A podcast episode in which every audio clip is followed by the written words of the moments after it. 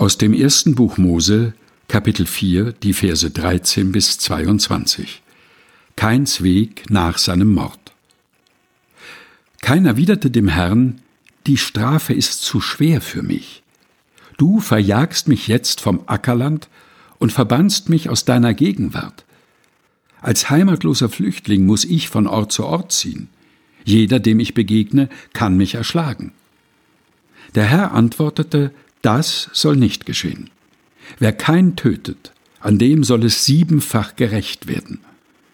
Der Herr machte ein Zeichen an Kain. Niemand, der ihm begegnete, durfte ihn töten.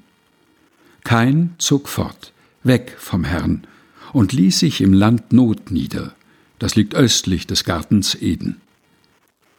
Kain schlief mit seiner Frau. Sie wurde schwanger und brachte Henoch zur Welt.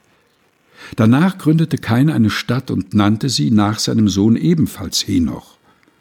Henoch bekam einen Sohn, Irad. Irad war der Vater von Mehujael. Mehujael war der Vater von Methushael und Methushael der Vater von Lamech. Lamech heiratete zwei Frauen.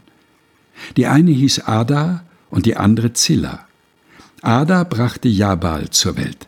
Jabal war der Stammvater der Menschen, die in Zelten leben und Vieh züchten. Sein Bruder hieß Jubal.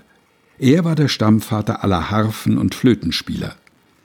Zilla brachte Tubal Kain zur Welt.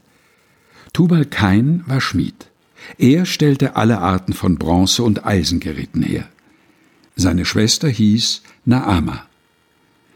Erstes Buch Mose, Vers 13 bis 22, aus der Basisbibel der Deutschen Bibelgesellschaft, gelesen von Helga Heinold.